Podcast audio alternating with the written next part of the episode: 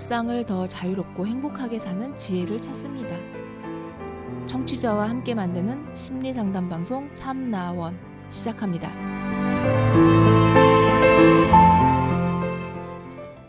안녕하세요. 심리상담방송 참나원 시즌 팔 제이십오화 시작하겠습니다. 오늘 첫 번째 이야기는요. 집착인가요? 라는 약간 좀 긴 사연입니다.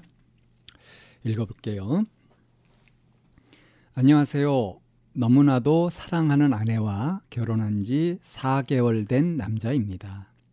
현재 저희 집착으로 인해 매일 다투고 싸우기를 반복합니다. 현재 너무 힘이 들고 매우 심각하게 여기고 있기에 이런 글을 쓰게 되었습니다. 결혼 전 현재 같은 직장을 다니던 아내와 교제를 시작했었습니다. 얼마 지나지 않아 아내의 전 연인이었던 유부남의 이혼도 안 한 남자가 아내를 찾아왔었고, 저는 아내의 전화라면 데리러 와 기다리고 있어 라는 한마디를 믿고 그대로 아내의 집 앞에서 밤새도록 기다렸습니다. 아내는 오지 않았고 그렇게 전 여인을, 전 연인을 다시 받아주게 되었다고 다음날 통보를 받게 되었습니다.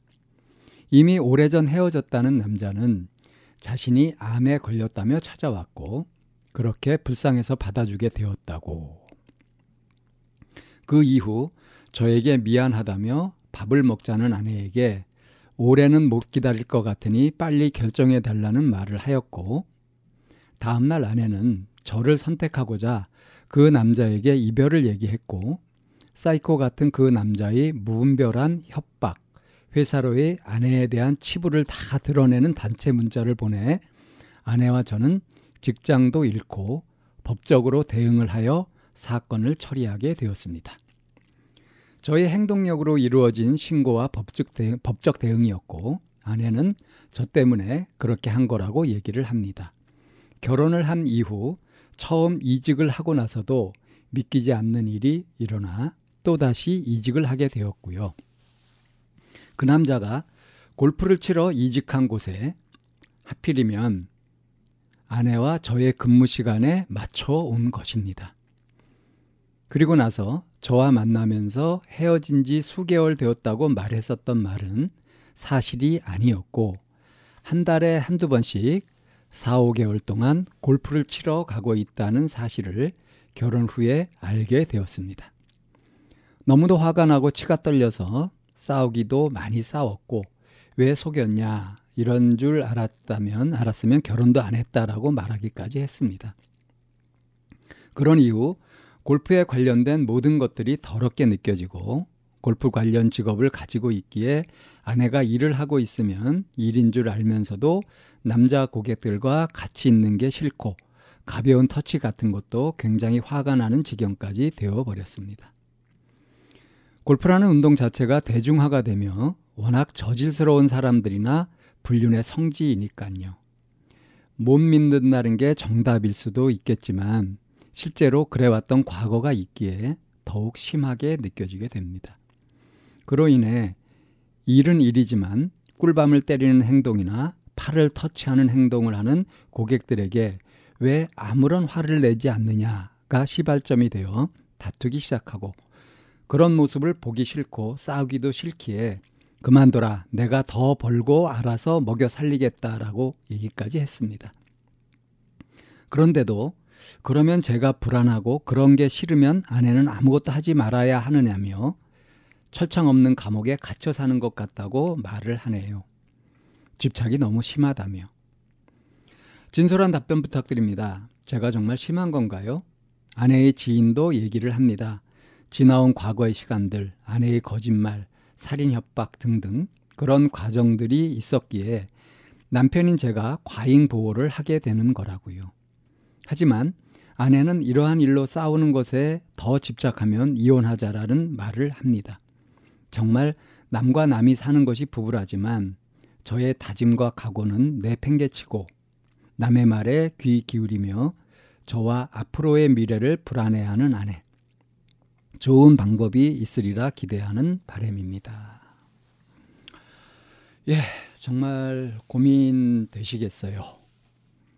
청취자 여러분들은 어떻게 들으셨습니까? 이 남자의 고민. 음. 아무래도 이제 이런 사연을 접할 때 어, 내 입장이라면 어떨까 하는 생각들을 보통 하면서 이제 듣게 되지 않습니까? 그렇게 봤을 때 여러분들은 어떠신가요? 이 남자의 입장이라면 어떻게 하시겠습니까? 어, 너무나도 사랑하는 아내와 음, 결혼한 지 이제 사 개월 되었다고 했고요.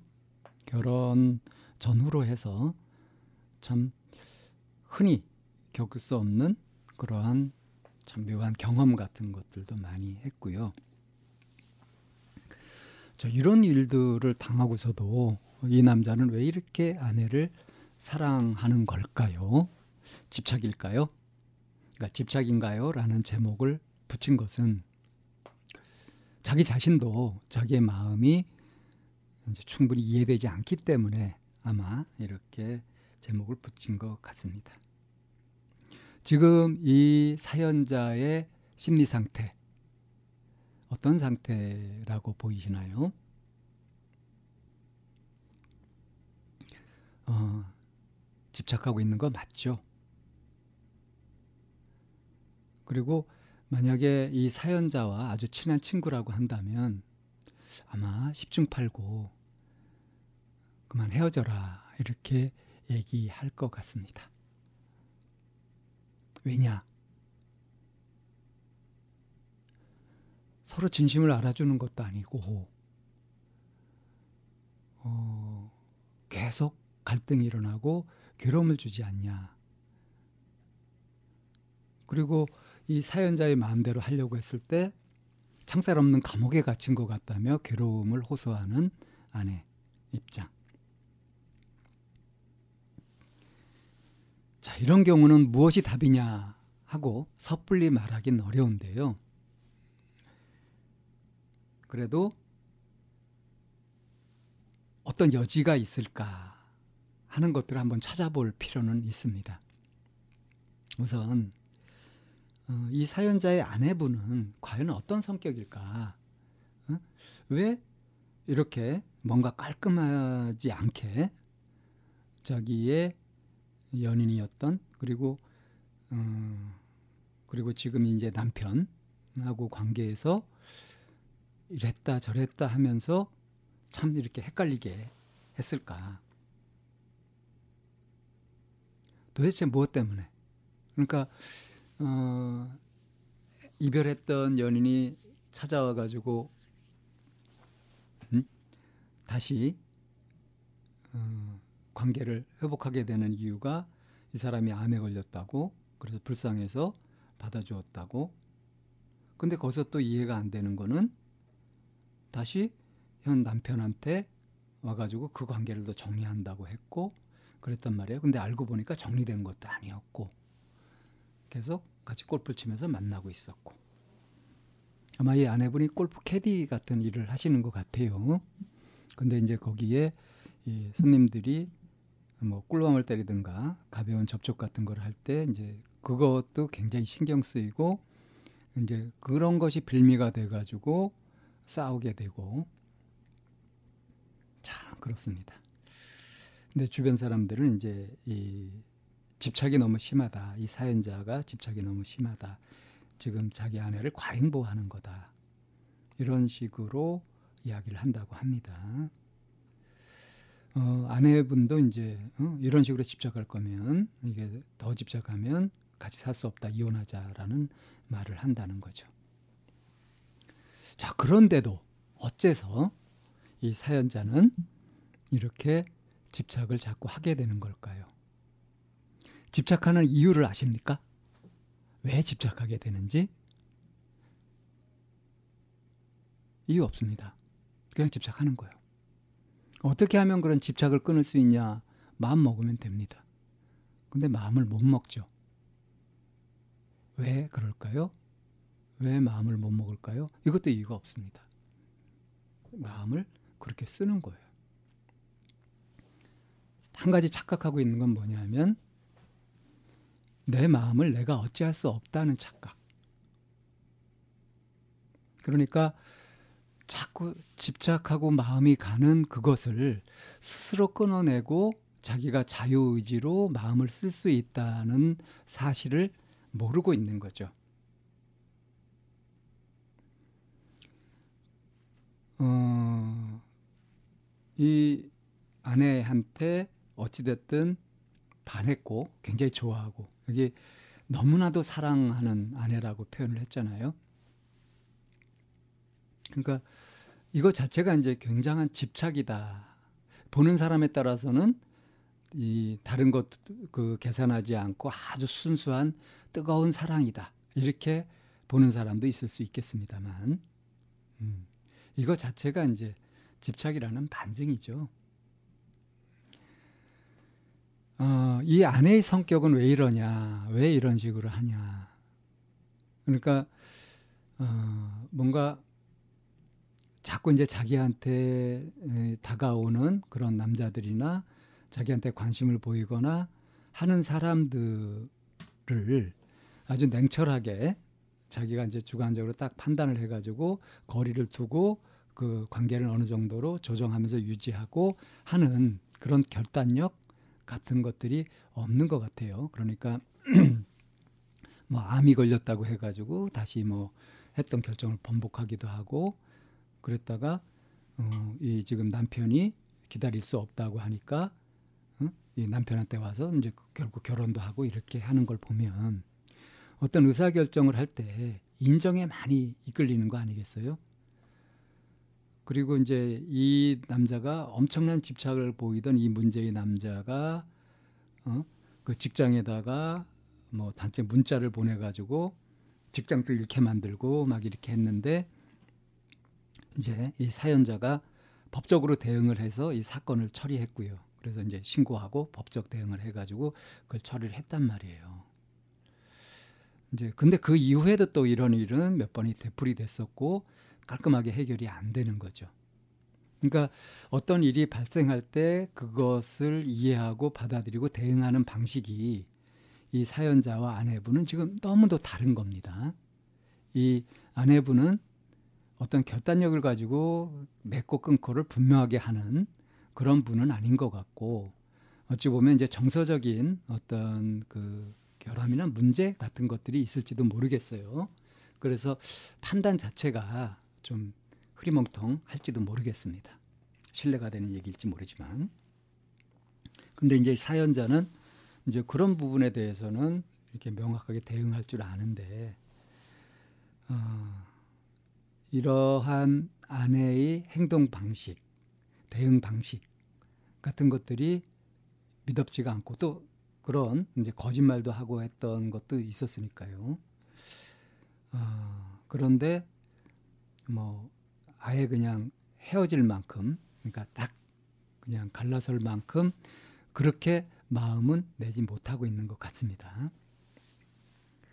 지금 엄청나게 이렇게 집착을 하고 있는 와중이기 때문에 아예 헤어진다는 거는 꿈에도 생각하지 않는 것 같아요.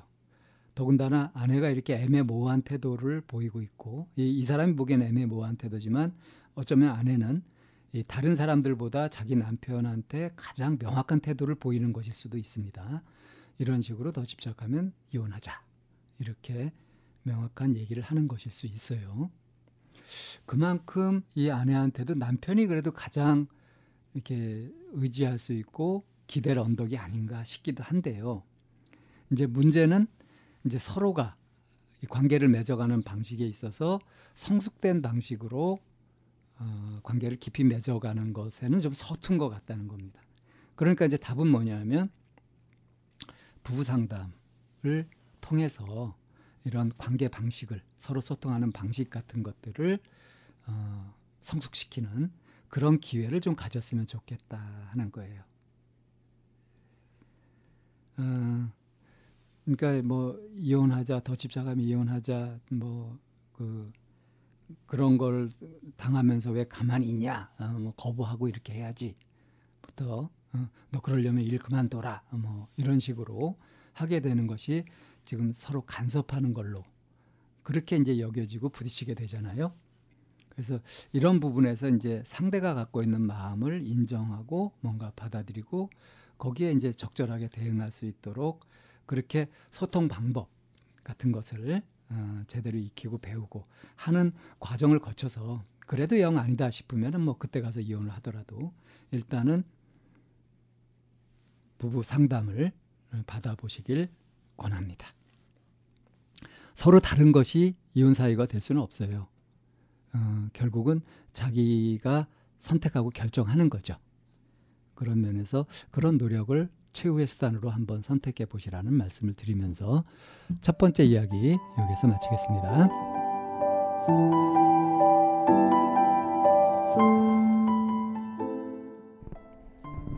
참나원은 쌍방통행을 지향합니다. 청취자 여러분의 참여로 힘을 얻습니다. 팬딩으로 들어오시면 참나원을 후원하시거나 참여하실 수 있습니다. 방송 상담을 원하시는 분은 chamna-one 골뱅이 다음 점 net으로 사연을 주시거나 공이 칠육삼 삼사칠팔로 전화를 주시면 됩니다. 참나원의 문은 늘 열려 있습니다.